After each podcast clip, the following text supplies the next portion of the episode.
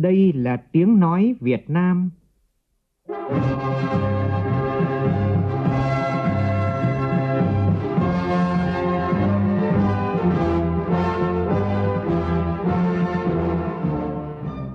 là tiếng nói Việt Nam, phát thanh từ Hà Nội, thủ đô nước Cộng hòa xã hội chủ nghĩa Việt Nam.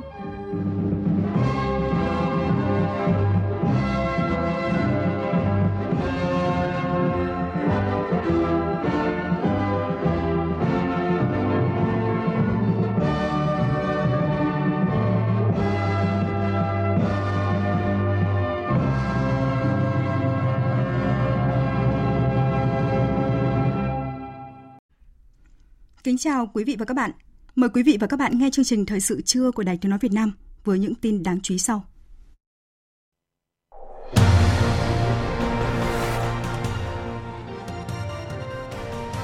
Tổng Bí thư Nguyễn Phú Trọng, Chủ tịch nước Nguyễn Xuân Phúc thăm và chúc Tết tại Thái Nguyên và Kiên Giang. Thủ tướng Phạm Minh Chính dự hội nghị triển khai nhiệm vụ năm 2023 của ngành ngoại giao. Tại hội nghị toàn quốc triển khai nhiệm vụ năm nay của Ủy ban Kiểm tra Trung ương, Ủy viên Bộ Chính trị, Thường trực Ban Bí thư Võ Văn Thưởng đề nghị làm rõ những sai phạm do cán bộ tham lam, liều lĩnh hay có những nguyên nhân về cơ chế chính sách, ban hành quy định lỏng lẻo. Lạng Sơn thay đổi quy trình kiểm soát xuất nhập khẩu qua các cửa khẩu nhằm thích ứng linh hoạt kịp thời với việc nới lỏng các biện pháp phòng chống dịch COVID-19. Trong phần tin thế giới, tình hình chính trị tại Brazil đã trở lại bình thường sau cuộc bạo loạn của nhóm đối tượng cực đoan ủng hộ cựu tổng thống Bolsonaro bao vây tòa nhà tổng thống, tòa án tối cao. Nga dự kiến đầu tư gần 3 tỷ đô la Mỹ xây dựng hành lang vận tải Bắc Nam quốc tế, thay thế hệ thống hậu cần châu Âu.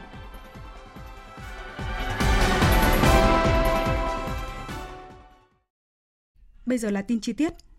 Thưa quý vị và các bạn, sáng nay Tổng Bí thư Nguyễn Phú Trọng dẫn đầu đoàn công tác Trung ương về thăm, làm việc và chúc Tết Đảng bộ, chính quyền và nhân dân tỉnh Thái Nguyên. Cùng đi có các đồng chí Bí thư Trung ương Đảng, Tránh Văn phòng Trung ương Lê Minh Hưng, Trưởng ban Tuyên giáo Trung ương Nguyễn Trọng Nghĩa, Trưởng ban Dân vận Trung ương Bùi Thị Minh Hoài. Tin của phóng viên Văn Hiếu. Đầu giờ sáng nay, Tổng Bí thư Nguyễn Phú Trọng đã đến thăm tặng quà chúc Tết gia đình cụ Nguyễn Trung Lựu, sinh năm 1927, trú tại tổ dân phố Đầu Cầu, phường Ba Hàng, thành phố Phổ Yên. Cụ Nguyễn Trung Lựu là cán bộ tiền khởi nghĩa, thương binh, đã tham gia hai cuộc kháng chiến chống thực dân Pháp và đế quốc Mỹ. Cụ đã được nhận huy hiệu 75 năm tuổi Đảng. Tổng Bí thư Nguyễn Phú Trọng ân cần thăm hỏi sức khỏe, cuộc sống của các thành viên và chúc gia đình đón năm mới an khang đầm ấm, Tổng Bí thư Nguyễn Phú Trọng mong muốn gia đình tiếp tục phát huy truyền thống, nỗ lực vươn lên phát triển kinh tế và xây dựng đời sống văn hóa, góp phần xây dựng quê hương ngày càng giàu đẹp, văn minh. Tiếp đó, Tổng Bí thư và đoàn công tác đến thăm hợp tác xã chè Hảo Đạt, xã Tân Cương, thành phố Thái Nguyên. Tổng Bí thư Nguyễn Phú Trọng bày tỏ vui mừng thời gian qua, hợp tác xã chè Hảo Đạt luôn thực hiện đúng những chính sách pháp luật quy định của nhà nước, thực hiện nghĩa vụ đóng thuế đầy đủ, Bên cạnh đó, hợp tác xã luôn ý thức được việc phát triển kinh tế đi đôi với bảo vệ môi trường. Đặc biệt, việc sản xuất và chế biến chè được thực hiện theo đúng tiêu chuẩn Việt Gáp, đảm bảo vệ sinh an toàn thực phẩm. Tổng Bí thư Nguyễn Phú Trọng đề nghị, bên cạnh việc tập trung phát triển thương hiệu, hợp tác xã cần tiếp tục chăm lo tới đời sống của công nhân viên và nhân dân trên địa bàn xã sẽ là xà búp đi cha, cha của chúng cháu là đạt là ô cốp năm sao. Nhưng mà năng suất cao không?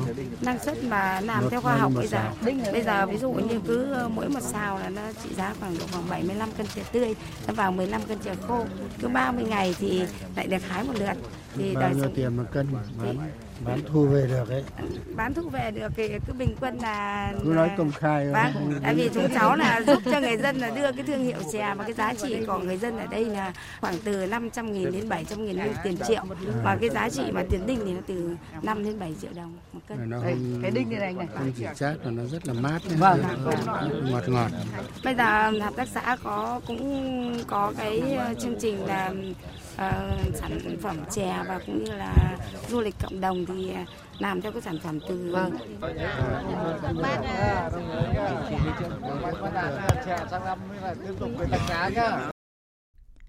Tại buổi làm việc với Ban Thường vụ tỉnh ủy Thái Nguyên về kết quả 2 năm thực hiện nghị quyết đại hội 13 của Đảng và nghị quyết đại hội lần thứ 20 nhiệm kỳ 2020-2025 của Đảng bộ tỉnh, Tổng Bí thư Nguyễn Phú Trọng khẳng định là tỉnh có vị trí chiến lược rất quan trọng, là địa phương giàu truyền thống yêu nước và cách mạng, nơi lưu giữ nhiều giá trị văn hóa đặc sắc của đồng bào các dân tộc.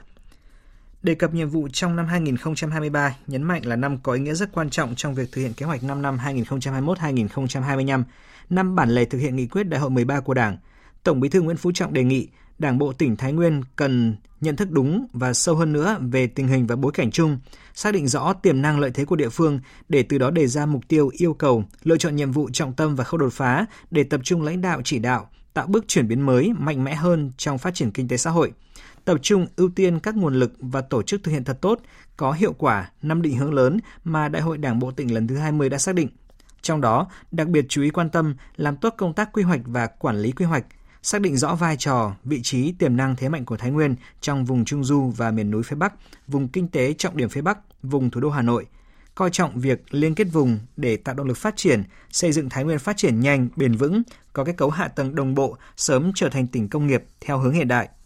Tổng Bí thư Nguyễn Phú Trọng cũng yêu cầu tỉnh quan tâm và chú trọng việc kết hợp chặt chẽ giữa phát triển kinh tế, hài hòa với phát triển văn hóa xã hội, giải quyết tốt các vấn đề xã hội, giữ gìn và phát huy các giá trị di sản văn hóa của các dân tộc tỉnh Thái Nguyên, không ngừng nâng cao đời sống vật chất và tinh thần của nhân dân.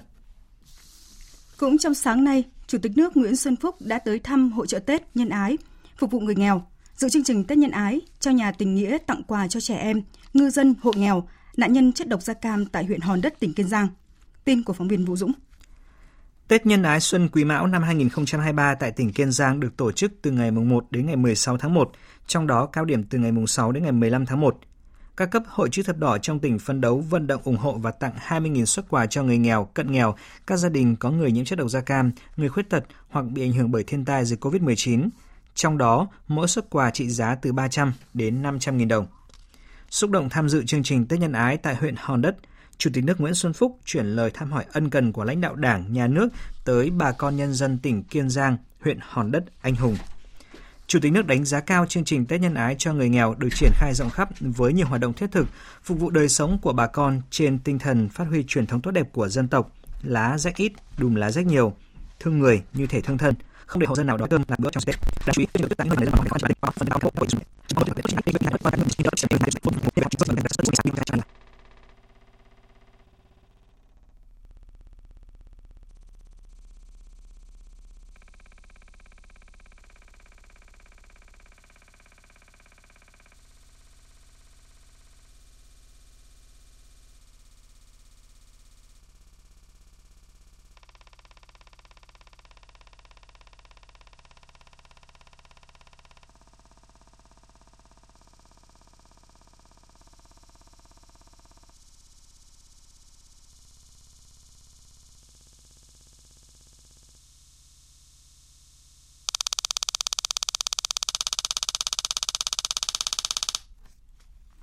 Sáng nay, Thủ tướng Chính phủ Phạm Minh Chính dự hội nghị tổng kết công tác ngành ngoại giao năm 2022, triển khai phương hướng nhiệm vụ năm 2023.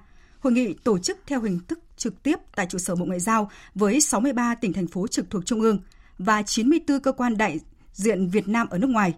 Tin của phóng viên Vũ Khuyên. Năm 2022, công tác đối ngoại là một điểm sáng thành công – hoạt động đối ngoại đã được đẩy mạnh toàn diện với tất cả các nước lớn và hầu hết các đối tác chủ chốt, thể hiện qua gần 70 hoạt động đối ngoại cấp cao của lãnh đạo Đảng, Nhà nước, trong đó có 14 chuyến thăm của ta đến 17 nước, tham dự năm hội nghị quốc tế đa phương, hàng trăm cuộc tiếp xúc song phương với lãnh đạo nguyên thủ các nước trên thế giới, tiếp đón 19 đoàn lãnh đạo cấp cao của các nước đến thăm Việt Nam. Nội dung các hoạt động đối ngoại thực chất ngày càng đi vào chiều sâu ổn định và bền vững, đặc biệt là quan hệ với các đối tác Trung Quốc, Lào, Campuchia, Mỹ, Hàn Quốc, Nhật Bản, Liên minh châu Âu, Nga, Ấn Độ, Đông Nam Á có tiến bộ rõ rệt cả về chính trị và kinh tế. Đặc biệt là chuyến thăm Trung Quốc của Tổng Bí thư Nguyễn Phú Trọng đã tạo dấu mốc lịch sử trong quan hệ hai đảng, hai nhà nước và nhân dân hai nước.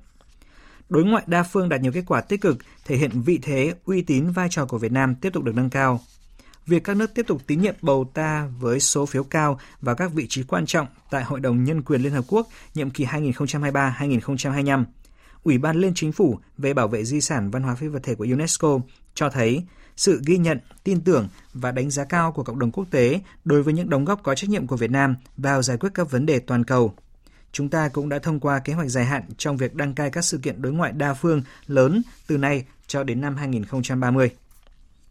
Thủ tướng Phạm Minh Chính ghi nhận, biểu dương và đánh giá cao những nỗ lực lớn, quyết tâm cao và những kết quả quan trọng vừa nêu của ngành ngoại giao nói chung và Bộ Ngoại giao nói riêng, đóng góp quan trọng vào thành tựu chung của đất nước trong năm 2022, thể hiện sự hiệu quả trong triển khai phương châm ngoại giao, tình cảm, chân thành, tin cậy, bình đẳng, tôn trọng hiệu quả, cùng phát triển. Chú trọng phát huy vai trò tiên phong của đối ngoại, chủ động đi trước mở đường cho phát triển đất nước.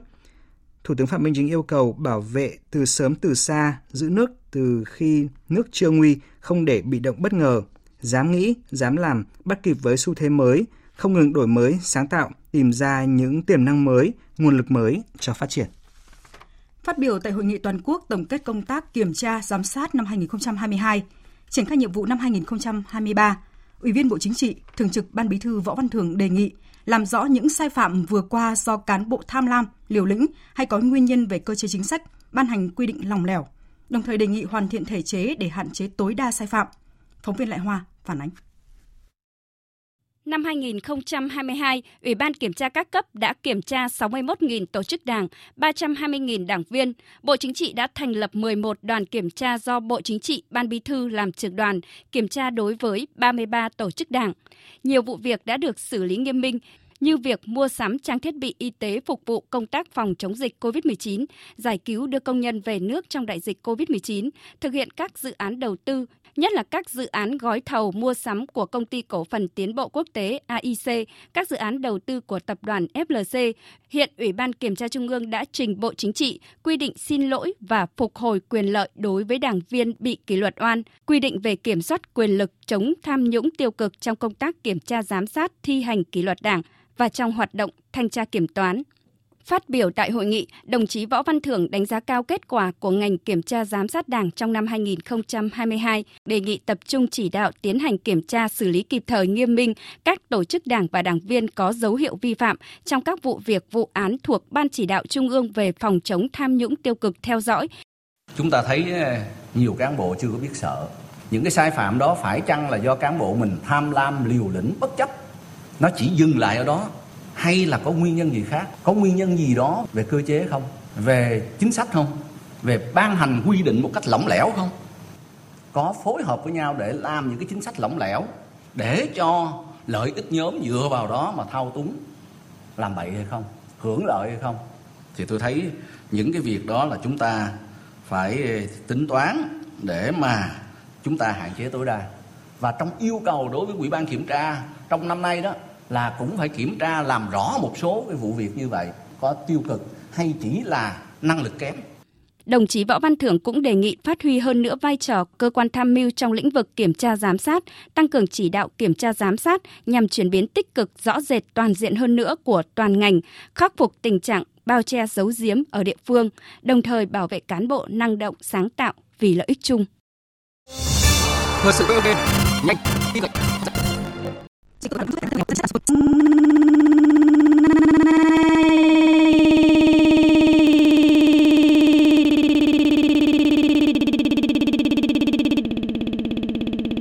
đoàn công tác của Trung ương do đồng chí Đinh Tiến Dũng, Ủy viên Bộ Chính trị, Bí thư Thành ủy Hà Nội làm trưởng đoàn đã đến thăm chúc Tết Đảng bộ, chính quyền và nhân dân tỉnh Ninh Bình và trao quà cho công nhân người lao động, hộ nghèo có hoàn cảnh khó khăn. Vâng Nhung Đồng chí Dũng nhận bản cam quả mà mình đã trong năm có chút không nào mà liên tục là nhiều chẳng đứng số mà chẳng điện.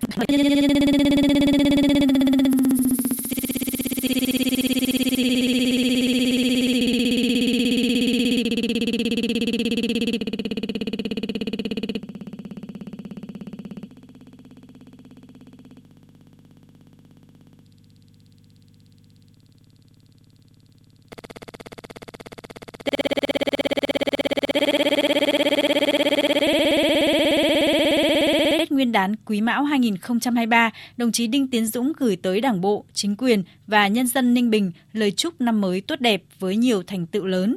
Trước đó cũng trong sáng nay, Bí thư Thành ủy Hà Nội Đinh Tiến Dũng và Phó Chủ tịch Tổng Liên đoàn Lao động Việt Nam Ngọ Duy Hiểu đã trao quà tặng Tết của Trung ương đến 200 hộ nghèo, 200 công nhân lao động và trao tặng 500 suất quà Tết của thành phố Hà Nội tổng trị giá 400 triệu đồng đến các hộ nghèo và công nhân lao động có hoàn cảnh khó khăn trên địa bàn tỉnh Ninh Bình.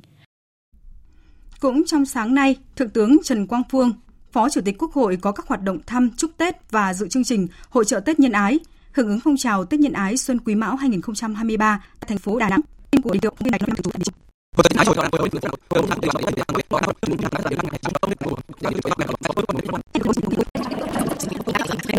đoàn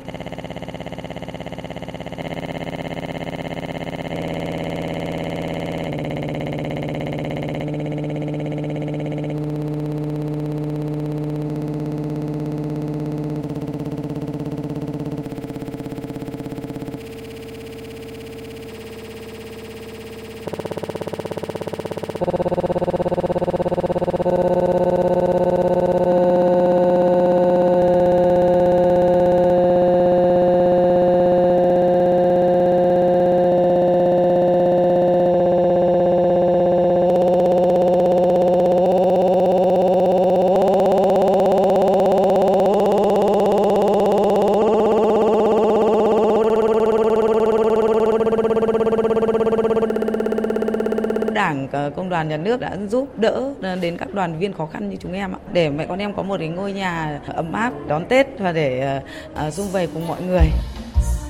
Chị Đặng Thu Nhàn là một trong 50 gia đình được hỗ trợ tiền xây dựng mái ấm công đoàn để sửa chữa và xây mới nhà cửa. Dịp Tết Nguyên đán Quý Mão năm 2023 này nhằm chăm lo hỗ trợ thiết thực đời sống vật chất tinh thần cho đoàn viên người lao động. Các cấp công đoàn thủ đô đã trích từ ngân sách công đoàn hơn 200 tỷ đồng để thăm hỏi, chăm lo, hỗ trợ cho hơn 130.000 đoàn viên người lao động khó khăn. Ông Phạm Quang Thanh, Chủ tịch Liên đoàn Lao động thành phố Hà Nội nói: Trong dịp Tết Nguyên đán Quý Mão năm 2023, nhằm chăm lo hỗ trợ thiết thực đời sống vật chất, tinh thần cho đoàn viên người lao động với phương châm không để đoàn viên người lao động nào không có Tết. Liên đoàn Lao động thành phố Hà Nội đã tập trung nguồn lực để chăm lo hỗ trợ người lao động gặp khó khăn với tổng số tiền trên 48 tỷ đồng từ đó tạo sự yên tâm, phấn khởi, khích lệ, động viên đoàn viên, người lao động gắn bó với doanh nghiệp, gắn bó với tổ chức công đoàn, hăng say lao động sản xuất, làm việc với năng suất cao hơn, chất lượng tốt hơn. Thành ủy, Hội đồng nhân dân, Ủy ban nhân dân thành phố Hà Nội cũng hỗ trợ tặng 10.000 xuất quà cho 10.000 công nhân viên chức người lao động có hoàn cảnh khó khăn trên địa bàn với tổng số tiền là 5 tỷ đồng. Các đồng chí lãnh đạo thành ủy, lãnh đạo Tổng Liên đoàn Lao động Việt Nam cũng dành thời gian, sự quan tâm đến thăm tặng quà động viên người lao động. Đây là nguồn cổ vũ động viên to lớn, sự quan tâm chăm lo đặc biệt của các đồng chí lãnh đạo thành phố và Tổng Liên đoàn Lao động Việt Nam đối với công nhân viên chức lao động thủ đô.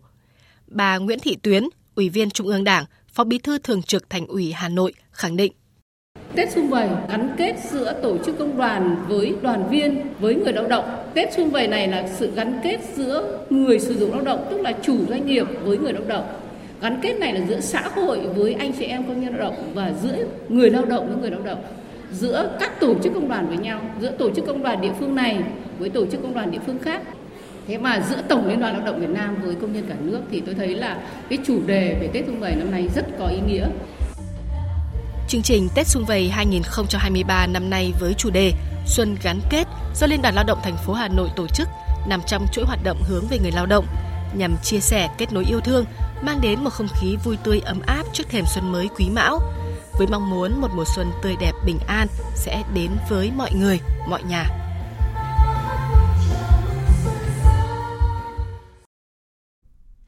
Đảm bảo an ninh an toàn trước, trong và sau Tết Nguyên đán cũng được các địa phương đẩy mạnh. Trong đó, Ủy ban Nhân dân tỉnh Khánh Hòa vừa ban hành chỉ thị về tăng cường phòng chống dịch dịp Tết Nguyên đán và mùa lễ hội năm 2023. Tin của Thái Bình, thường trú tại miền Trung. Năm 2023, tỉnh Khánh Hòa triển khai nhiều chương trình sự kiện lớn, trong đó hoạt động kỷ niệm 370 năm hình thành và phát triển Khánh Hòa, Festival Biển Nha Trang Khánh Hòa 2023. Dự kiến thu hút nhiều du khách quốc tế. Chủ tịch Ủy ban nhân dân tỉnh Khánh Hòa chỉ đạo giám đốc các sở ngành lãnh đạo các địa phương Tuyệt đối không được chủ quan, lơ là, mất cảnh giác đối với dịch COVID-19 và các bệnh truyền nhiễm. Các đơn vị địa phương chủ động phối hợp phòng chống dịch, không để ảnh hưởng đến hoạt động kinh doanh sản xuất và đời sống của người dân. Đồng thời, tăng cường giám sát chặt chẽ dịch bệnh tại các cửa khẩu, không để bị động trước những diễn biến dịch bệnh. Ông Nguyễn Tấn Tuân, Chủ tịch Ủy ban nhân dân tỉnh Khánh Hòa cho biết: Chỉ thị của Ủy ban dân tỉnh về cái việc là tiếp tục phòng chống dịch bệnh, khẩn trương là tiêm vaccine. Cái miễn dịch là bắt đầu nó giảm lần rồi, không được chủ quan vì chúng ta đã tiêm đầy đủ vaccine. Rồi là y tế, giao thông, ta đón chuyến bay mới phải làm thế nào để mình vừa thể hiện đúng cái chính sách đối ngoại của chúng ta mà vừa kiểm soát được cái dịch bệnh. Năm 2022, tỉnh Khánh Hòa đón hơn 270.000 lượt khách quốc tế, tăng 11 lần so với năm 2021. Qua đó góp phần thúc đẩy doanh thu du lịch của tỉnh đạt 13.500 tỷ đồng. Chuyển sang các thông tin đáng chú ý khác, nhằm thích ứng linh hoạt kịp thời với việc nới lỏng các biện pháp phòng chống dịch COVID-19 của phía Trung Quốc cũng như để hoạt động xuất nhập khẩu qua địa bàn diễn ra thuận lợi. Hôm nay là thông tin về số chính sách xuất khẩu.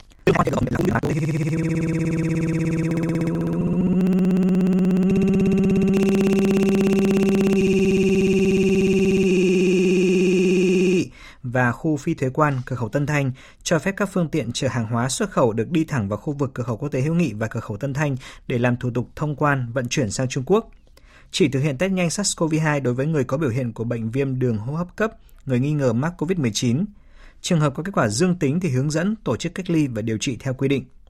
Tại cửa khẩu quốc tế Hữu Nghị, dừng việc điều tiết, phân luồng phương tiện chở hàng hóa xuất khẩu vào khu trung chuyển hàng hóa khi lưu lượng hàng hóa tăng cao sẽ chủ động trong việc điều tiết kích hoạt lại khu vực này. Khôi phục phương thức giao nhận hàng hóa truyền thống như trước đây. Tại cửa khẩu Phụng Thanh, trước mắt thực hiện song song hai phương hàng hóa là phương hàng hóa xuất sự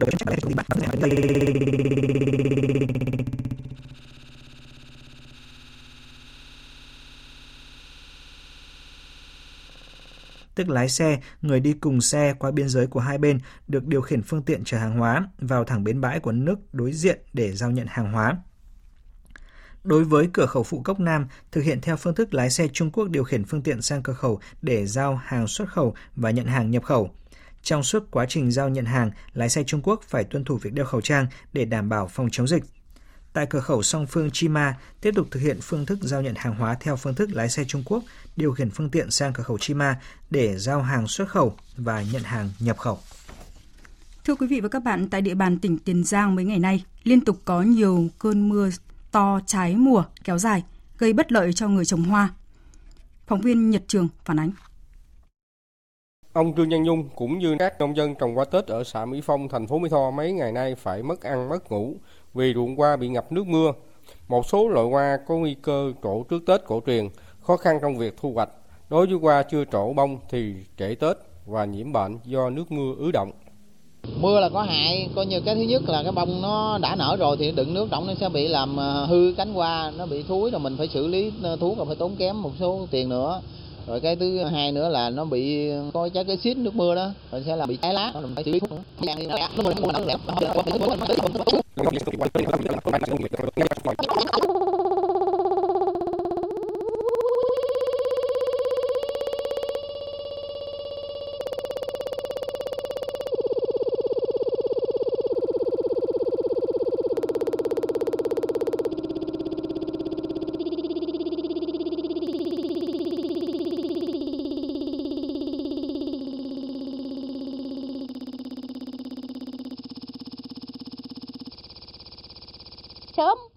xịn nó chi rồi mưa thời teo ruột teo gan hổm lại. Giờ bỏ tài đứng ngó rồi bán giờ bán hết rồi đó. Đấy mà cọc hết rồi đó mà giờ hàng đâu vào đây?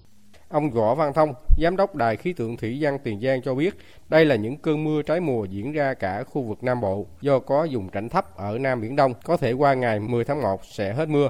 Tuy nhiên đến Tết cổ truyền vẫn còn xảy ra một vài cơn mưa. Ở khu vực Nam Bộ mưa nhỏ thôi không lớn đâu, chắc nhiên là nó cũng từ 5 đến 10 ly thôi là, là, là trong ngày nay là, là sẽ hết tại vì khi có cái uh, áp cao lục địa là không khí lạnh trên kia nó lấn xuống rồi là, là đẩy cái uh, vùng thấp này xuống phía nam là nó hết rồi. Tiếp theo chương trình là thông tin thời tiết qua phần tổng hợp của biên tập viên Đài Tiếng Nói Việt Nam. Trung tâm Dự báo Khí tượng Thủy văn Quốc gia cho biết hôm nay cả ba miền sẽ đều có mưa trong ngày. Ở khu vực Bắc Bộ, những sóng lạnh yếu tăng cường xuống nước ta khiến cho trời chuyển nhiều mây, có mưa nhỏ ngắt quãng. Mưa tập trung ở khu vực ven biển và đồng bằng, bao gồm cả thủ đô Hà Nội. Còn tại khu vực Trung Bộ, hôm nay vẫn có mưa nhỏ ngắt quãng. Các thành phố Thanh Hóa, Vinh, Đồng Hới, Đông Hà, Huế trời trở lạnh với nhiệt độ phổ biến trong khoảng từ 20 đến 21 độ. Còn khu vực Tây Nguyên và Nam Bộ dự báo ngày hôm nay mưa sẽ giảm, chỉ còn xảy ra ở phía Nam, còn khu vực Con Tum, Pleiku, Buôn Ma Thuột trời không mưa, nhiệt độ cao nhất trong thành phố dao động từ 23 đến 28 độ.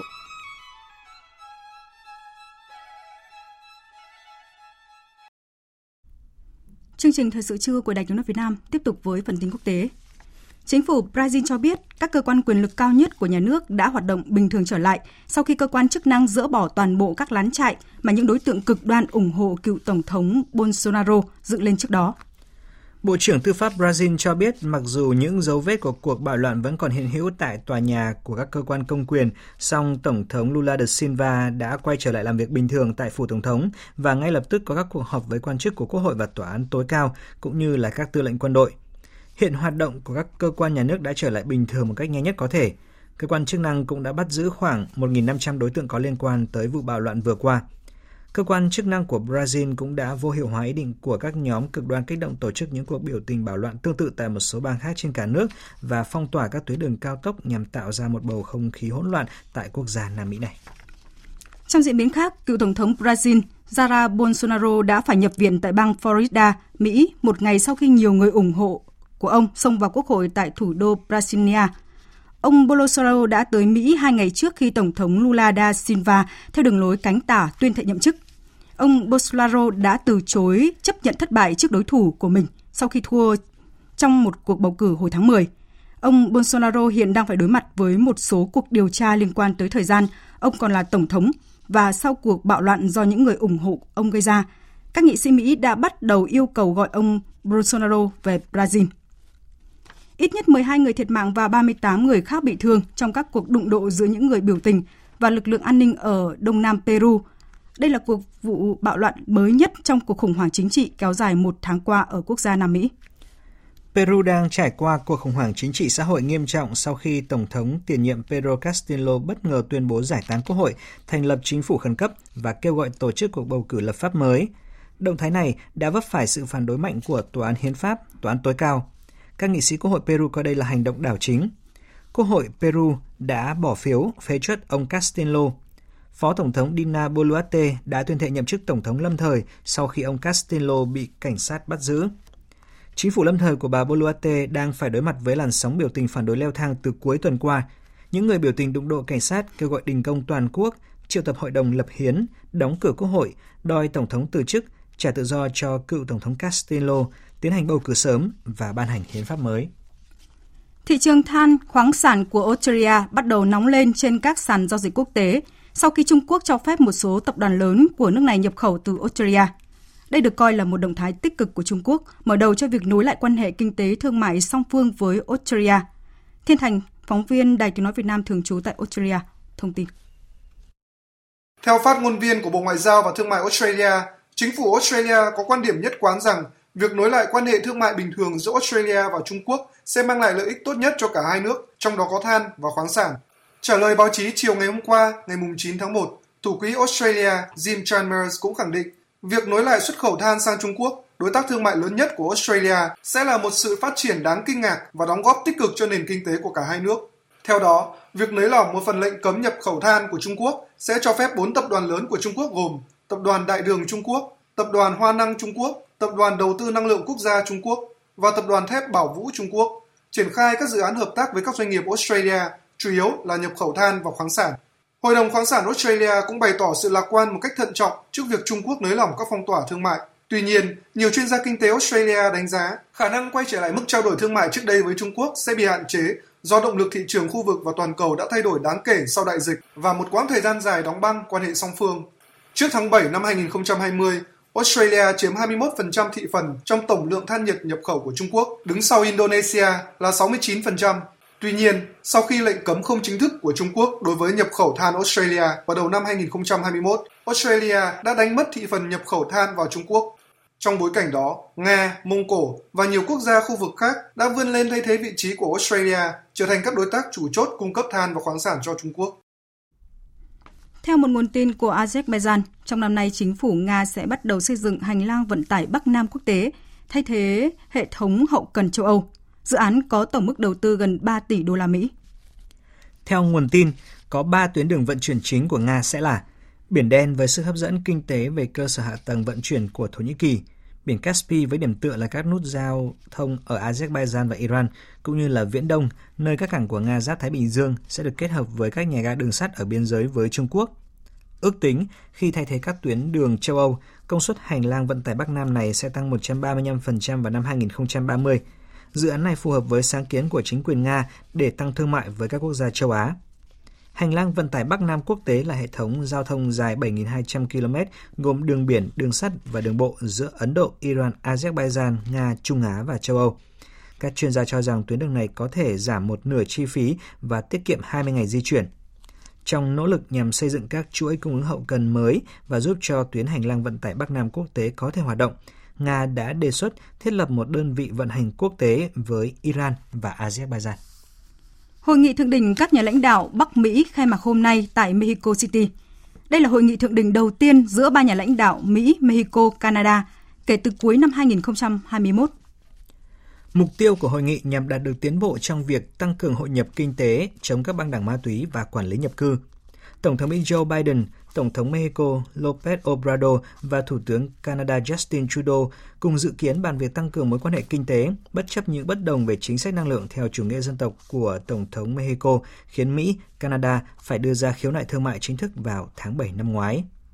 Kể từ khi đại dịch COVID-19 tàn phá chuỗi cung ứng, các nhà hoạch định chính sách đã tăng cường kêu gọi các công ty chuyển hoạt động kinh doanh khỏi châu Á để thúc đẩy nền kinh tế khu vực trước sự điều chỉnh của Hiệp định Thương mại khu vực Mỹ-Mexico-Canada.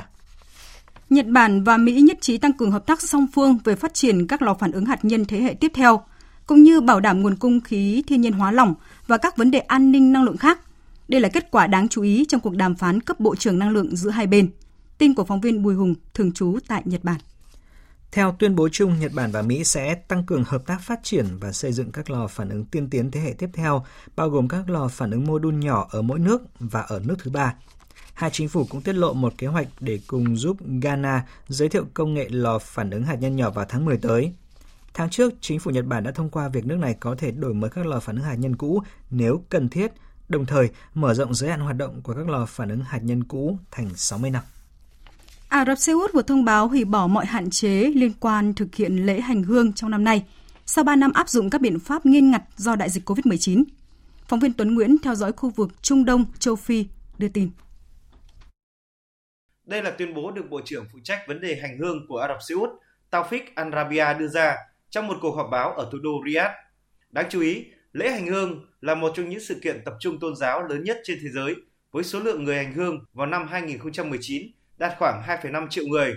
Tuy nhiên, sau sự bùng phát của COVID-19, Ả Rập Xê Út chỉ cho phép 1.000 người thực hiện nghi lễ này trong năm 2020, trước khi nâng con số này lên 60.000 người được tiêm phòng đầy đủ vào năm 2021. Năm ngoái, số lượng người hành hương đã được nâng lên 1 triệu người Hồi giáo, trong đó có 850.000 người hành hương đến từ bên ngoài Ả Rập Xê Út. Chính quyền cũng yêu cầu tất cả những người hành hương từ nước ngoài phải tiêm phòng đầy đủ và phải có kết quả xét nghiệm âm tính với COVID-19. Tuy nhiên, trong những tháng qua, Ả Rập Xê Út đã hủy bỏ hầu hết các hạn chế liên quan đến đại dịch COVID-19, đặc biệt là yêu cầu phải được tiêm phòng vaccine trước khi tới nước này. Sáng sớm nay đã xảy ra trận động đất 7,9 độ Richter đã làm rung chuyển tỉnh Maluku, miền đông Indonesia. Tin cụ thể cho biết. Thông tin ban đầu cho thấy một số ngôi nhà của người dân ở thủ phủ Sumumlaki, quần đảo Tanimba thuộc tỉnh Maluku đã bị hư hại nghiêm trọng. Nhiều người dân sống ở gần các cảng biển ở Maluku đã hoảng loạn khi chứng kiến các rung chấn mạnh. Đến thời điểm này chưa có báo cáo chính thức về các thiệt hại gồm tính mạng con người sau trận động đất. Nhà chức trách Indonesia ban đầu ban bố cảnh báo sóng thần, song đến thời điểm hiện tại đã rút lại cảnh báo. Sau khi đo thủy triều và không thấy sự thay đổi đáng kể nào về mực nước biển xung quanh khu vực xảy ra động đất. Do cảnh báo sóng thần kết thúc, người dân ở các khu vực ven biển có thể tiếp tục các hoạt động bình thường. Anh chưa thể trở thành quốc gia châu Âu đầu tiên phóng vệ tinh vào vũ trụ sau khi sáng nay theo giờ Việt Nam. Công ty khai phá không gian Virgin Orbit xác nhận một sự cố bất thường đã khiến tên lửa mang vệ tinh không thể tiếp cận quỹ đạo và theo đó dự án Star Me Up đã thất bại. Trước đó, máy bay Boeing 747 được hiệu chỉnh gắn tên lửa dưới cánh mang tên là Cosmic Girl đã xuất phát từ thị trấn Newquay ở Tây Nam nước Anh vào ngày 9 tháng 1, hướng tới Đại Tây Dương và mang theo tên lửa Launcher One cùng với 9 vệ tinh. Ban đầu Virgin Orbit thông báo tên lửa Launcher One đã chạm quỹ đạo trái đất. Tuy nhiên, sau đó công ty này đưa ra thông báo mới, dường như có điều gì đó bất thường ngăn chúng ta tiếp cận quỹ đạo. Chúng tôi đang tiếp tục đánh giá thông tin. Start Me Up là dự án phóng vệ tinh đầu tiên từ đất châu Âu. Sứ mệnh này vốn được kỳ vọng là sự khởi đầu cho kỷ nguyên không gian mới cho Vương quốc Anh. Tuy nhiên, lần phóng thất bại này đã giáng thêm một đòn vào tham vọng không gian của châu Âu sau khi sứ mệnh phóng tên lửa Vegasi do Italia sản xuất mang theo hai vệ tinh do Airbus chế tạo từ vùng lãnh thổ Guiana của Pháp đã không thành công chỉ ít phút sau khi rời bệ phóng hồi cuối tháng trước.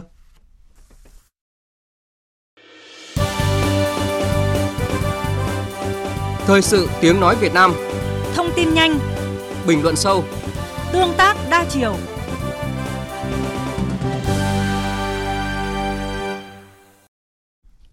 Quý vị và các bạn đang nghe chương trình Thời sự trưa của Đài Tiếng Nói Việt Nam. Thưa quý vị và các bạn, theo định hướng phát triển, khu du lịch quốc gia Sapa, tỉnh Lào Cai sẽ là trung tâm du lịch sinh thái, văn hóa và nghỉ dưỡng núi đặc sắc hàng đầu Đông Nam Á. Với các khu du lịch nghỉ dưỡng tầm cỡ quốc tế, sản phẩm du lịch đa dạng, đặc sắc, chất lượng cao có khả năng cạnh tranh với các nước trong khu vực và quốc tế. Để mục tiêu trở thành hiện thực, công tác quản lý quy hoạch, xây dựng, kêu gọi đầu tư vẫn còn nhiều điều phải bàn. Phóng viên Mạnh Phương đề cập vấn đề này. Mời quý vị và các bạn cùng nghe. Sapa là viên ngọc quý về du lịch của tỉnh Lào Cai và cả vùng Tây Bắc. Những năm gần đây, do phát triển quá nóng nên hình ảnh của một Sapa yên bình, phong cảnh hữu tình, ẩn mình trong mây phủ đã không còn nữa. Từ một thị trấn hoang sơ, giờ Sapa đã lột xác để trở thành một đô thị mang tầm vóc trong khu vực. Thế nhưng, ở một góc nhìn khác, Sapa thì đã đánh mất bản sắc của mình, lai tạp, nhếch nhác, lộn xộn. Những công trình khách sạn, nhà hàng, quán karaoke, massage mọc lên san sát, năm tựa cô gái mới lớn tập đánh son loè loẹt. Cảm nhận của một số du khách. Những năm gần đây từ 2014 trở lại đây thì là càng ngày càng phát triển với lại xây được nhiều khách sạn là 5 sao này. Với lại đường phố sửa soạn là à, thành mới hết. Có một số tuyến phố thì họ xây khách sạn nhưng mà làm ảnh hưởng đến à, ô nhiễm môi trường rất nhiều. Quy hoạch xây dựng thì nó cũng có một chút khác lạ so với cái bình thường nhưng mà xây dựng hơi hơi hơi nhiều thứ nó hơi hơi lộn xộn xíu. Đối với cá nhân em nha em thấy nó đang thương mại hóa nhiều quá ấy. So với những cái lối em đi như kiểu vùng này như kiểu Hà Giang với Cao Bằng thì em sẽ thích cái bên đấy lối phía bên đấy hơn ông Tô Ngọc Liễn chủ tịch ủy ban nhân dân thị xã Sapa cho biết phát triển đô thị đồng thời bảo tồn các giá trị văn hóa thiên nhiên môi trường ở Sapa đang đặt ra bài toán đối với các cấp, các ngành. Chúng tôi cũng tập trung xác định rất rõ khu nào phát triển đô thị với mật độ cao để mà đáp ứng các tiêu chí của đô thị loại 40 giờ và tiến tới tiến tới là tiếp cận đạt đô thị loại 3. Còn khu vực nào mà liên quan đến ừ, thôn bản cần bảo phải bảo tồn thì cũng đang đề xuất với tỉnh các cơ chế sách để mà có nguồn lực để hỗ trợ thì đầu tư cơ sở tầng cũng như là hỗ trợ để mà bảo tồn giá trị bản sắc văn hóa ở các thôn bản truyền thống để phục vụ cho phát triển du lịch bền vững. Huyện Bát Sát đã được Thủ tướng Chính phủ quy hoạch là khu du lịch vệ tinh của Sapa ở Lào Cai, điểm nhấn là khu vực xã Y Tý. Ủy ban Nhân dân tỉnh Lào Cai đã công bố quy hoạch Y Tý thành đô thị du lịch. Đây là nền móng để quy hoạch chi tiết, đầu tư xây dựng cơ sở hạ tầng, kêu gọi đầu tư, quy hoạch dân cư, quản lý đất đai, trật tự xây dựng. Khi quy hoạch vừa được công bố, việc mua bán đất ở khu vực xã Y Tý đã diễn ra vô cùng sôi động, giá đất sốt chưa từng có. Chỉ vài trăm mét vuông gần chợ trung tâm xã đã được giao dịch tới 12 tỷ đồng. Nhiều người dân ở xã Y Tý quanh năm làm lũ với ruộng lúa, nương ngô, nay bán một mảnh vườn đã có trong tay tiền tỷ. Do khu vực xã Y Tý nhiều gia đình chưa được cấp giấy chứng nhận quyền sử dụng đất, nên giao dịch đất đai chỉ là thỏa thuận mua bán viết tay – không được chính quyền địa phương xác nhận. Trên thực tế, tình trạng lừa đảo, bán một mảnh đất cho nhiều người, đầy giá đã xảy ra. Trước thực trạng này, Ủy ban Nhân dân huyện Bát Sát đã thành lập tổ công tác xuống hỗ trợ các xã Y Tý, A Lù, tuyên truyền vận động người dân không xây dựng công trình trái phép, không mua bán đất trong khu quy hoạch đô thị du lịch. Ông Lồ A Lử, Phó Chủ tịch Ủy ban Nhân dân xã Y Tý cho biết. Còn ờ, theo cái quy hoạch chung thì cả, hiện nay thì quy hoạch cả ờ, chia ra là thành 3 phân khu. Tuy nhiên là chúng cũng chưa có cái quy hoạch chi tiết. Nên chúng tôi cũng là căn cứ vào cái gia đình mà có điều kiện để sửa chữa thì chúng tôi căn cứ vào cái có quyền cái giấy chứng nhận quyền sử dụng đất thì chúng tôi mới cho sửa chữa để làm nhà đón khách du lịch. Trong lộ trình xây dựng Y Tý trở thành đô thị du lịch đạt tiêu chuẩn đô thị loại 5, tiến tới thành lập thị trấn Y Tý vào năm 2025, Ủy ban Nhân dân huyện Bát Sát ưu tiên tập trung cho công tác quản lý đất đai và trật tự xây dựng, bảo tồn văn hóa truyền thống của người Hà Nhì. Ông Đoàn Trung Hiếu, Phó phòng Văn hóa Thông tin huyện Bát Sát cho biết. Để bảo tồn cái kiến trúc nhà truyền thống của người Hà Nhì thì à, đối với cái nhà trình tường của người Hà Nhì thì là một kiến trúc rất là đặc biệt. Đây là dạng nhà trình tường. Thì à, trong thời gian qua thì à, huyện cũng đã chủ động vận dụng các cái chính sách của nhà nước, đặc biệt của tỉnh Lào Cai, đó chính là cái nghị quyết 06 về việc phát, phát triển du lịch. Thì với cái nghị quyết này thì cũng đã hỗ trợ người dân về cái việc vay vốn lãi suất thấp rồi Ờ, ví dụ như là mới một hộ gia đình thì à, với sẽ được vay tối đa 200 triệu à, không lãi suất để thực hiện cái việc là chỉnh trang cải tạo cái à, không gian nhà ở mình. Trong tổng thể phát triển du lịch tại Lào Cai, bài học đắt giá của việc phát triển nóng du lịch ở Sapa đã được đúc kết trong đề án phát triển du lịch gắn với bảo tồn và phát huy bản sắc văn hóa các dân tộc huyện Bát Sát giai đoạn 2020-2025 cái giá phải trả cho công tác quản lý đất đai, phá vỡ quy hoạch xây dựng vẫn còn đó. Tiếp theo chương trình là trang tin đầu tư tài chính và bản tin thể thao. Quý vị và các bạn thân mến, giá vàng thế giới hôm nay tiếp đà tăng nhẹ 3,2 đô la Mỹ lên mức 1.871,5 đô la Mỹ một ounce. Giá vàng trong nước ổn định. Trong đó, Bảo Tín Minh Châu niêm yết vàng miếng SJC ở mức mua vào là 65 triệu 720 nghìn đồng một lượng và bán ra là 66 triệu 580 nghìn đồng một lượng. Vàng rồng Thăng Long được niêm yết mua vào 53 triệu 520 nghìn đồng một lượng và bán ra là 54 triệu 370 nghìn đồng một lượng. Tỷ giá trung tâm được Ngân hàng Nhà nước công bố ở mức 23.605 đồng Việt Nam đổi 1 đô la Mỹ, giảm nhẹ 1 đồng so với hôm qua. Dịp cận Tết năm nay, tiền gửi của dân cư tăng trưởng tích cực trong bối cảnh mặt bằng lãi suất huy động tương đối ổn định ở mức hấp dẫn. 9,5% một năm là mức lãi suất huy động cao nhất đang được nhiều ngân hàng niêm yết. So với giai đoạn cao điểm, lãi suất tiết kiệm đã giảm 1,5 đến 2,8% một năm. Mặt bằng ổn định ở mức tương đối hấp dẫn là lý do nhiều người quyết định gửi tiết kiệm kỳ hạn dài thay vì chờ đợi kỳ vọng lãi suất tăng cao. Ủy ban Chứng khoán Nhà nước SSC đã ban hành quyết định xử phạt vi phạm hành chính trong lĩnh vực chứng khoán và thị trường chứng khoán đối với công ty cổ phần tập đoàn BGI, mã chứng khoán là VC7, 210 triệu đồng do không công bố thông tin phải công bố theo quy định, công bố thông tin không đúng thời hạn, vi phạm quy định về giao dịch với cổ đông, người quản lý doanh nghiệp và người có liên quan của đối tượng này. Tương tự, công ty cổ phần đầu tư và xây dựng Vina 2, mã chứng khoán VC2 cũng bị xử phạt 245 triệu đồng Sở Giao dịch Chứng khoán Thành phố Hồ Chí Minh vừa công bố danh sách 10 công ty chứng khoán có thị phần giao dịch môi giới cổ phiếu, chứng chỉ quỹ và chứng quyền có đảm bảo quý tư năm 2022 và cả năm 2022. VPS, SSI, VNDS, MAS. Trong đó, VPS tiếp tục giữ vị trí số 1 về thị phần môi giới cổ phiếu với 14,81%. Về diễn biến giao dịch trên thị trường chứng khoán, sau ít phút chớm xanh, thị trường đã đảo chiều khá nhanh do lực bán gia tăng, dù không quá lớn, nhưng lại lan rộng khiến cho bảng điện tử bị sắc đỏ chi phối. Chỉ số Vendex theo đó lùi nhẹ về gần 1.050 điểm và rằng co nhẹ sau hơn một giờ giao dịch. Các cổ phiếu thanh khoản cao nhất thị trường đều đang chìm trong sắc đỏ, với những cái tên ở nhóm tài chính như là VPB, VND, SSI. HNX Index giảm 1,69 điểm xuống mức 207,98 điểm và Upcom Index giảm 0,4 điểm xuống mức 72,32 điểm. Đầu tư tài chính biến cơ hội thành hiện thực. Đầu tư tài chính biến cơ hội thành hiện thực. Thưa quý vị và các bạn, theo các chuyên gia kinh tế, thị trường bất động sản bước sang năm 2023 vẫn còn tiếp tục những khó khăn về nguồn vốn và mất cân đối cung cầu.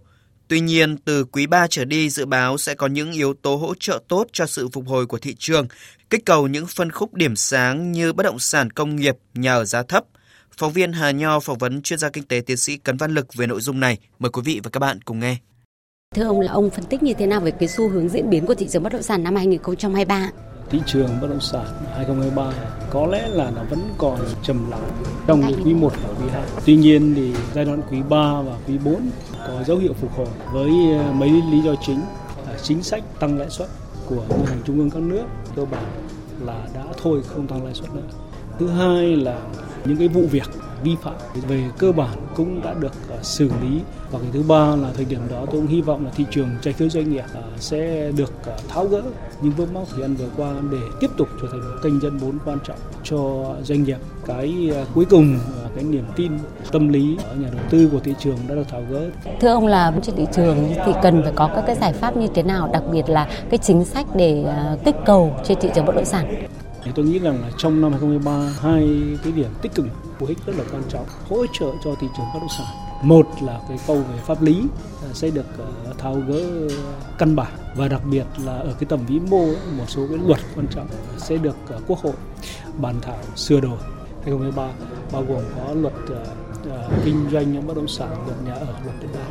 Thế rồi một cái điểm nữa là đầu tư công sẽ tiếp tục được thúc đẩy cũng là một cú hích rất là quan trọng công với cái việc là quy hoạch rõ ràng hơn Thưa ông, từ quý 3 à, thì các nhà đầu tư quay lại thị trường tốt hơn đi thì theo ông là phân khúc nào ạ, thu hút được nhà đầu tư tốt nhất ạ? Thứ nhất ý, là bất động sản khu công nghiệp nó vẫn tiếp tục là một cái điểm sáng. Phân khúc thứ hai thì nhà ở, trong đó là nhà ở phù hợp với thu nhập của người dân. Cái cuối cùng là nhà ở xã hội thì cũng vẫn là một cái kênh rất là cần thiết cho đối tượng thu nhập thấp và trung bình của chúng ta. Tuy nhiên với nhà ở xã hội tôi vẫn mong muốn là chính phủ sẽ có cái chỉ đạo để chúng ta làm rõ hơn cơ chế chính sách từ phía đảng, nhà nước rồi bản thân doanh nghiệp cần phải làm gì có những rủi ro về dư thừa nguồn cung. Vâng ạ, xin cảm ơn ông.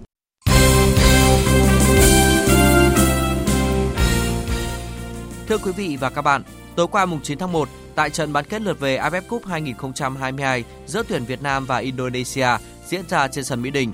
Với cú đúp bàn thắng của Tiến Linh, các chiến binh sao vàng đã đánh bại đối thủ với tỷ số 2-0. Cho đến trước trận đấu, tuyển Việt Nam chưa từng thắng Indonesia trong các kỳ AFF Cup. Thế nên huấn luyện viên Park Hang-seo đã đặc biệt nhấn mạnh đến việc phá rớp tại cuộc họp báo sau trận đấu, cùng niềm vui giành vé dự trận chung kết. Ờ, đầu tiên là đội chúng ta đã vượt trong một cái rớp nói là, là 26 năm rồi. Chúng ta chưa thắng được cái đội Indonesia ở các cái giải E Cup. Trước trận đấu này rõ ràng tôi đã nói với các cầu thủ rồi các anh sẽ phải phá vỡ những cái kỵ dơ như thế này không bao giờ để lại những cái điều đó trong tương lai. Tôi đã dặn dò các bạn như vậy. Ngày hôm nay thì chúng ta có một trận đấu trên sân nhà. Chúng ta đã phá vỡ những cái kết quả đối đầu trước đây không tốt như thế. Tháo được vị trí rồi. và nó có một ý nghĩa quan trọng nữa Ờ, chúng ta vào đến trận chung kết. Trong khi đó, huấn luyện viên Shin Tae-jang của đội tuyển Indonesia thừa nhận Tôi nghĩ đội tuyển Việt Nam chơi tốt ở trận đấu tối nay. Tôi xin chúc mừng các bạn vì đã đi tiếp và giữ sạch lưới. Tôi nghĩ kết quả hôm nay là do đội tuyển Indonesia thi đấu chưa tốt. Thẳng tiến vào trận chung kết AFF Cup 2022, đội tuyển Việt Nam sẽ chờ xác định đối thủ sau trận bán kết lượt về giữa Thái Lan và Malaysia diễn ra vào lúc 19 h 30 tối nay mùng 10 tháng 1. Trận chung kết lượt đi sẽ diễn ra vào ngày 13 tháng 1 tới đây trên sân Mỹ Đình. Chiến thắng thuyết phục 2-0 trước Indonesia trên sân nhà Mỹ Đình ở trận bán kết lượt về đã mang tới niềm vui cho người hâm mộ nước nhà. Theo chị Hoàng Phương Linh, một khán giả ở Hoàng Mai, Hà Nội, sau 90 phút chơi khá khó khăn trên sân khách, tuyển Việt Nam đã gây bất ngờ cho đối thủ và khán giả bằng cách nhập cuộc đầy chủ động trên sân nhà ở lượt về. Thầy trò huấn luyện viên Park Hang-seo đã có một chiến thắng rất là tuyệt vời trên ờ, sân nhà. Cái cảm xúc rất là phấn khích, vỡ hòa luôn. Tôi cảm giác được thi đấu trên sân nhà với lại sự cổ vũ của ờ, gần 40.000 khán giả của trên sân vận động ờ, quốc gia Mỹ Đình cũng đã làm cho đội tuyển ờ, của chúng ta có một lối chơi khác hẳn so với lại cái trận đấu lượt đi trên sân khách. Tất cả các cầu thủ đều thực hiện tốt cái nhiệm vụ của mình. Thắng lợi giúp đoàn quân áo đỏ sao vàng tiến vào chung kết, đồng thời cắt đứt chuỗi trận không thắng Indonesia tại đấu trường AFF Cup kể từ năm 1996. Sự vượt trội và ngày càng hoàn thiện của đội tuyển Việt Nam khiến người hâm mộ rất tin tưởng vào một chức vô địch ở giải đấu khu vực lần này. Tôi hy vọng là những cá nhân này sẽ tiếp tục tỏa sáng ở trong trận chung kết để mang về vinh quang cho đội tuyển Việt Nam và đó cũng chính là một món quà để tri ân thầy Park trong suốt những cái năm mà thầy đã gắn bó và đem lại vinh quang cho bóng đá Việt Nam. Tất nhiên là tôi à, rất là mong đội tuyển của chúng ta sẽ ừ, đoạt lại à, chức vô địch vào năm nay à, bởi vì là chiến thắng của đội tuyển đã đến rất gần rồi, còn hai trận đấu nữa thôi. Chiều qua mùng 9 tháng 1, câu lạc bộ Công an Hà Nội đã tổ chức buổi lễ ra mắt và xuất quân mùa giải 2023. Tại buổi lễ, đội bóng cũng đã giới thiệu đội hình chuẩn bị thi đấu tại V-League 2023 với nhiều tân binh chất lượng. Đại tá Dương Đức Hải, Chủ tịch câu lạc bộ Công an Hà Nội khẳng định: Công an Hà Nội đã chuẩn bị những điều kiện tốt nhất, nhanh nhất để đưa câu lạc bộ bóng đá Công an Hà Nội đi vào hoạt động và sẵn sàng cho mùa giải mới. Chúng tôi đề ra mục tiêu xây dựng câu lạc bộ bóng đá Công an Hà Nội trở thành một đội bóng được người hâm mộ yêu quý, có lối bóng đá đẹp, có trình độ chuyên môn cao, có tinh thần thể thao cao thượng, sẵn sàng định vị những vị trí cao của giải bóng đá chuyên nghiệp V-League 2023. Ở mùa giải 2023, câu lạc bộ Công an Hà Nội được dẫn dắt bởi huấn luyện viên người Brazil Paulo Forlani cùng các trợ lý Flavio Cruz, Hứa Hiển Vinh và Lê Phước Tứ. Dạng sáng nay mùng 10 tháng 1 tại nước Anh tiếp tục diễn ra một cặp đấu thuộc vòng 3 cúp FA. Arsenal giành chiến thắng đậm 3-0 ngay trên sân của Oxford United. Cả ba bàn thắng của đội khách đều được thực hiện trong hiệp 2. Trong đó, tiền vệ Mohamed Enneni là người mở tỷ số, còn tiền đạo Edward Ketia lập cú đúp. Huấn luyện viên Mikel Arteta chia sẻ sau khi đội bóng của ông giành chiến thắng. Thật khó để giành chiến thắng trong những trận đấu như thế này. Họ được chơi trên sân nhà và có những thời điểm họ đã kiểm soát thế trận tốt hơn chúng tôi. Sang hiệp 2 chúng tôi đã thay đổi một số vị trí cũng như điều chỉnh chiến thuật. Tôi đã thực hiện 5 sự thay đổi người. Điều đó giúp lối chơi của chúng tôi tốt hơn và giành chiến thắng trong trận đấu này. Với chiến thắng này, Arsenal giành vé vào vòng 4 và đối thủ tiếp theo của thầy trò huấn luyện viên Mikel Arteta là Manchester City. Dự báo thời tiết Bắc Bộ và khu vực Hà Nội nhiều mây có mưa, mưa nhỏ, gió đông cấp 2, cấp 3, trời rét, nhiệt độ từ 15 đến 23 độ. Khu vực từ Thanh Hóa đến Thừa Thiên Huế nhiều mây có mưa, mưa rào rải rác, gió nhẹ, trời rét, nhiệt độ từ 16 đến 22 độ. Khu vực từ Đà Nẵng đến Bình Thuận nhiều mây có mưa, mưa rào rải rác và có nơi có rông, gió đông bắc cấp 2, cấp 3, nhiệt độ từ 21 đến 29 độ. Tây Nguyên và Nam Bộ nhiều mây có mưa rào rải rác và có nơi có rông, gió đông bắc cấp 2, cấp 3. Trong mưa rông có khả năng xảy ra lốc, xét và gió giật mạnh, nhiệt độ từ 18 đến 30 độ. Tiếp theo là dự báo thời tiết biển. Vịnh Bắc Bộ, vùng biển từ Quảng Trị đến Quảng Ngãi, ngày có mưa rào rải rác và có nơi có rông.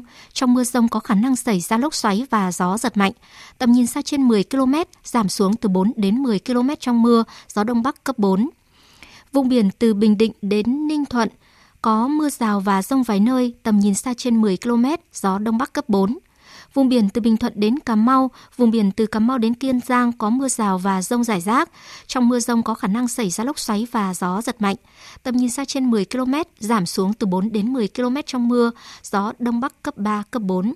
Khu vực Bắc Biển Đông có mưa rào vài nơi, tầm nhìn xa trên 10 km, gió Đông Bắc cấp 5, riêng phía Đông Bắc có lúc cấp 6, giật cấp 7, biển động khu vực giữa và Nam Biển Đông, khu vực quần đảo Hoàng Sa thuộc thành phố Đà Nẵng, Trường Sa tỉnh Khánh Hòa có mưa rào vài nơi, tầm nhìn xa trên 10 km, gió Đông Bắc cấp 3, cấp 4.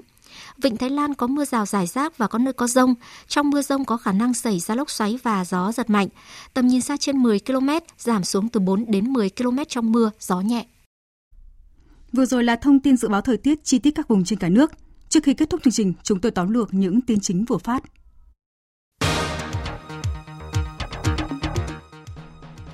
Sáng nay, thăm làm việc tại Thái Nguyên, Tổng Bí thư Nguyễn Phú Trọng lưu ý, địa phương cần xác định rõ vai trò, vị trí, tiềm năng, thế mạnh của Thái Nguyên trong vùng Trung Du và miền núi phía Bắc, vùng kinh tế trọng điểm phía Bắc, vùng thủ đô Hà Nội, coi trọng việc liên kết vùng để tạo động lực phát triển, xây dựng Thái Nguyên phát triển nhanh, bền vững, có kết cấu hạ tầng đồng bộ, sớm trở thành tỉnh công nghiệp theo hướng hiện đại. Dự hội nghị triển khai phương hướng nhiệm vụ năm 2023 của ngành ngoại giao, Thủ tướng Phạm Minh Chính đề nghị tiếp tục quảng bá hình ảnh, nâng cao vị thế đất nước, thể hiện vai trò đóng góp của Việt Nam đối với hòa bình, an ninh, phát triển của khu vực và thế giới, củng cố đoàn kết và xây dựng cộng đồng ASEAN, chủ động tham gia quá trình thiết lập, định hình các luật lệ, cơ chế trong khu vực và trên thế giới, đảm bảo được lợi ích của Việt Nam. Phát biểu tại hội nghị toàn quốc tổng kết công tác kiểm tra giám sát năm 2022, triển khai nhiệm vụ năm 2023, Ủy viên Bộ Chính trị, Thường trực Ban Bí thư Võ Văn Thường đề nghị làm rõ những sai phạm vừa qua do cán bộ tham lam liều lĩnh hay có nguyên nhân về cơ chế chính sách, ban hành quy định còn lòng lẻo. Đồng thời đề nghị hoàn thiện thể chế hạn chế tối đa sai phạm. Chính phủ Brazil cho biết hôm nay theo giờ địa phương, các cơ quan quyền lực cao nhất nhà nước đã hoạt động bình thường trở lại sau khi cơ quan chức năng dỡ bỏ toàn bộ các lán trại mà các đối tượng cực đoan ủng hộ cựu tổng thống Bolsonaro dựng lên trước đó. Thị trường than khoáng sản của Australia bắt đầu nóng lên trên các sàn giao dịch quốc tế sau khi Trung Quốc cho phép một số tập đoàn lớn của nước này nhập khẩu từ Australia. Đây được coi là động thái tích cực của Trung Quốc mở đầu cho việc nối lại quan hệ kinh tế thương mại song phương với Australia.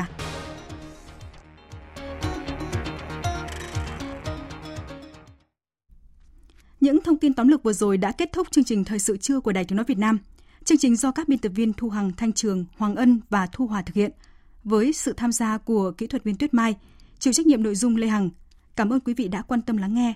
Xin kính chào và hẹn gặp lại quý vị.